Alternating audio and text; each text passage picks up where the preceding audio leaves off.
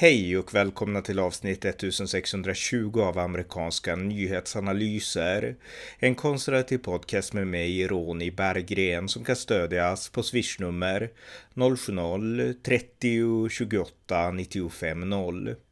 Ukrainas First Lady, Olena Zelenska, är på USA-besök och talade igår den 20 juli inför USAs kongress. Här berättar om besöket. Varmt välkomna! Ja, jag tänkte berätta lite kort om Ukrainas First Lady och Lena Zelenskas besök i USA.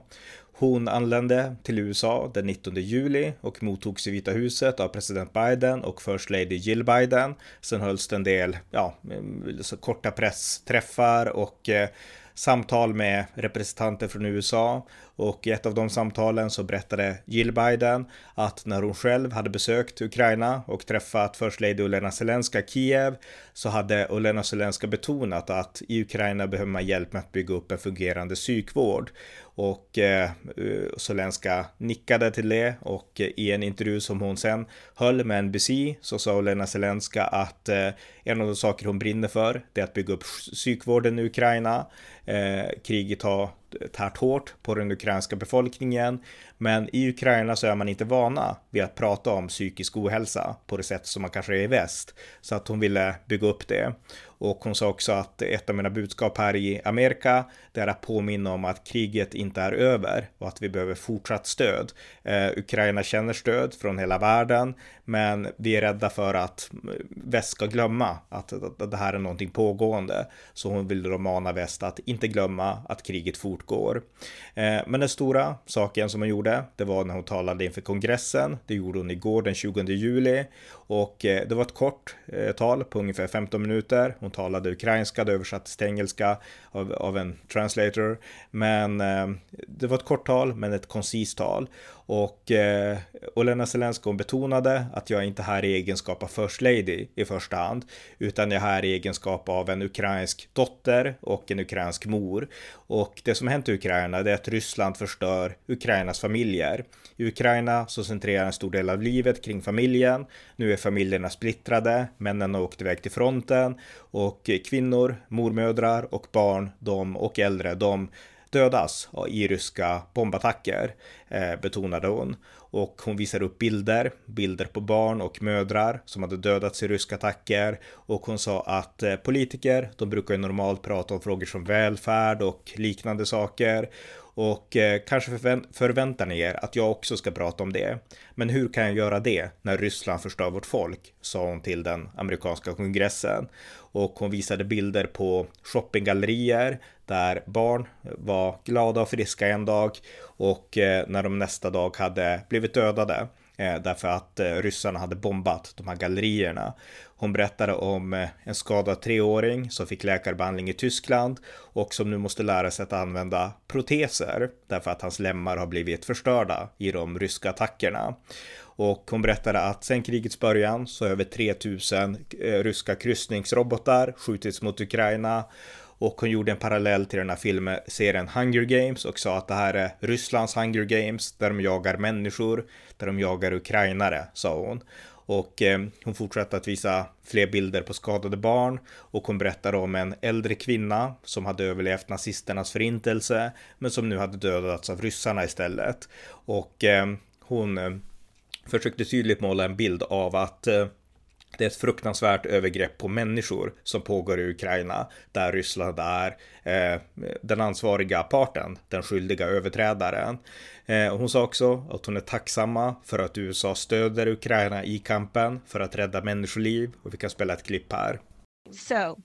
Dear ladies and gentlemen, the American people and American families, the Congress and President Biden have already done a lot to help us to stand up to the enemy and protect millions of Ukrainians. We are grateful, really grateful that the United States stands with us in this fight for our shared values of human life and independence. You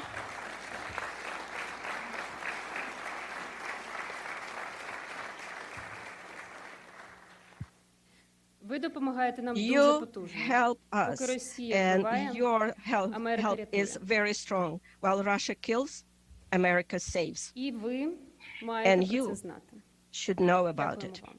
Medan Ryssland dödar räddar Amerika, sa Olena Zelenska.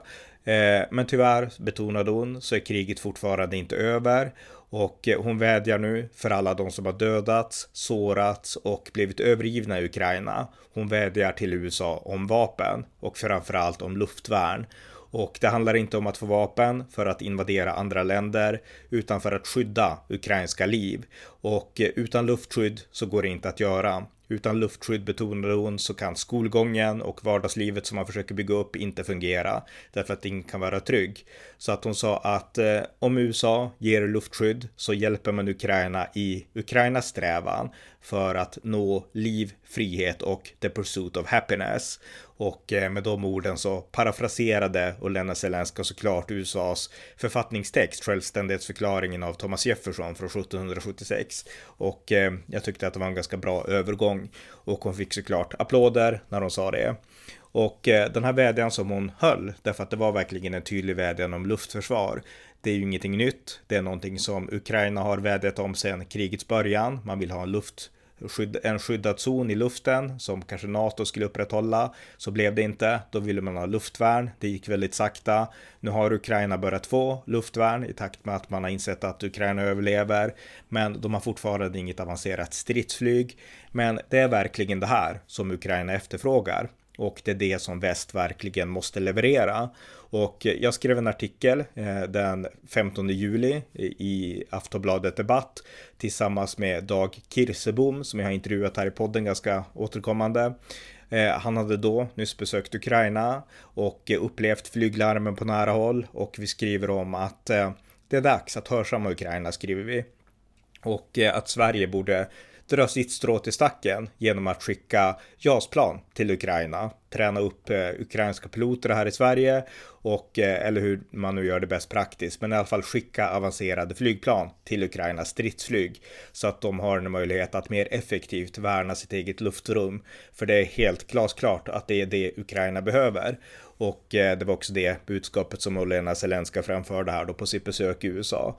Så att det var lite kort om Olena Zelenskas besök. Det här var också hennes första eh, resa ifrån sina barn. Hon har en dotter som är 18 år och en pojke som är 9 år gammal tror jag. Och hon berättade också i intervjun som hon gjorde på amerikanska NBC att hennes son, han som bara är 9 tror jag, han, han drömmer om att bli soldat. Han vill lära sig att skjuta, han vill lära sig Eh, kampsport och liknande saker. Och det här är någonting som många ukrainska pojkar känner nu, därför att kriget har, ja, det skär så djupt in i alla och alla måste på något sätt anpassa sig efter den här verkligheten. Och verkligheten är att Ukraina gör allt nu för att överleva i kampen mot den här ryska invasionsmakten. Och eh, jag tyckte att det här var ett bra tal, ett kort koncist tal med ett tydligt budskap. Och eh, Besöket är också viktigt för att påminna väst om att kriget fortsätter, att det här är inte över och att det angrepp som ändå nu görs av Ryssland mot Ukraina, det är ett angrepp som också riktas mot hela den västerländska ordningen, alltså oss i övriga Europa. Den ordning som bygger på att vi tror på demokrati, inte på den starkes rätt och att vi tror på självständiga nationer, inte på imperier. Det är den ordningen som vi i Europa har upprätthållit i västra Europa sedan 1945 och eh, även i östra Europa sedan Berlinmurens fall och eh, Sovjetunionens upplösning 91. Så att eh, Eh, Eh, den ordningen utmanas av Ryssland och eh, konkret så innebär det just nu att Ukraina skövlas. Men Ukraina kämpar på tappert och tack vare att de gör det så behöver vi i Sverige till exempel eller i Finland inte vara lika oroliga för Ryssland är uppbundna nu på grund av att Ukraina kämpar så heroiskt för sin egen överlevnad. Men där hela den europeiska ordningens öde som står på spel. Det är inte bara Ukraina. Det är viktigt att vi förstår det i väst och eh, och Lena Zelenskas besök påminde om det tyckte jag. Så att det var ett viktigt besök. Och eh, ni som vill kan se talet och eh, ni får gärna också dela den artikeln som, som jag och Dag Kirsebom då skrev i Aftonbladet. Vi bör genast skicka JAS-plan till Ukraina heter den. Så dela gärna den artikeln också. Så med det sagt så sätter vi punkt här. Ni har lyssnat till amerikanska nyhetsanalyser Rysslands aggression mot Ukraina fortgår och det är av högsta vikt att väst inte sänker garden, inte tappar tålamodet. Därför vill jag fortsätta mana alla er som har möjlighet att stödja valfri Ukraina Hjälp med en slant. Kriget i Ukraina är mer än bara en tidningsrubrik som flödar förbi i vardagen. Det är det största angreppet mot den demokratiska och västerländska ordningen i modern tid. Vi måste alla göra vad vi kan för att säga nej till detta. Så skänk gärna en slant till valfri Ukraina-hjälp. Det var allt för denna gång. Tack för att ni har lyssnat.